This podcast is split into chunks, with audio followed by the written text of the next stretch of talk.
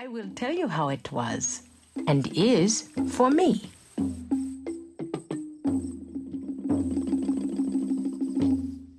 I grew up on my grandmother's farm in the village of Tos that lies at the foot of Naka Mountain in the Bamenda Hills of West Africa.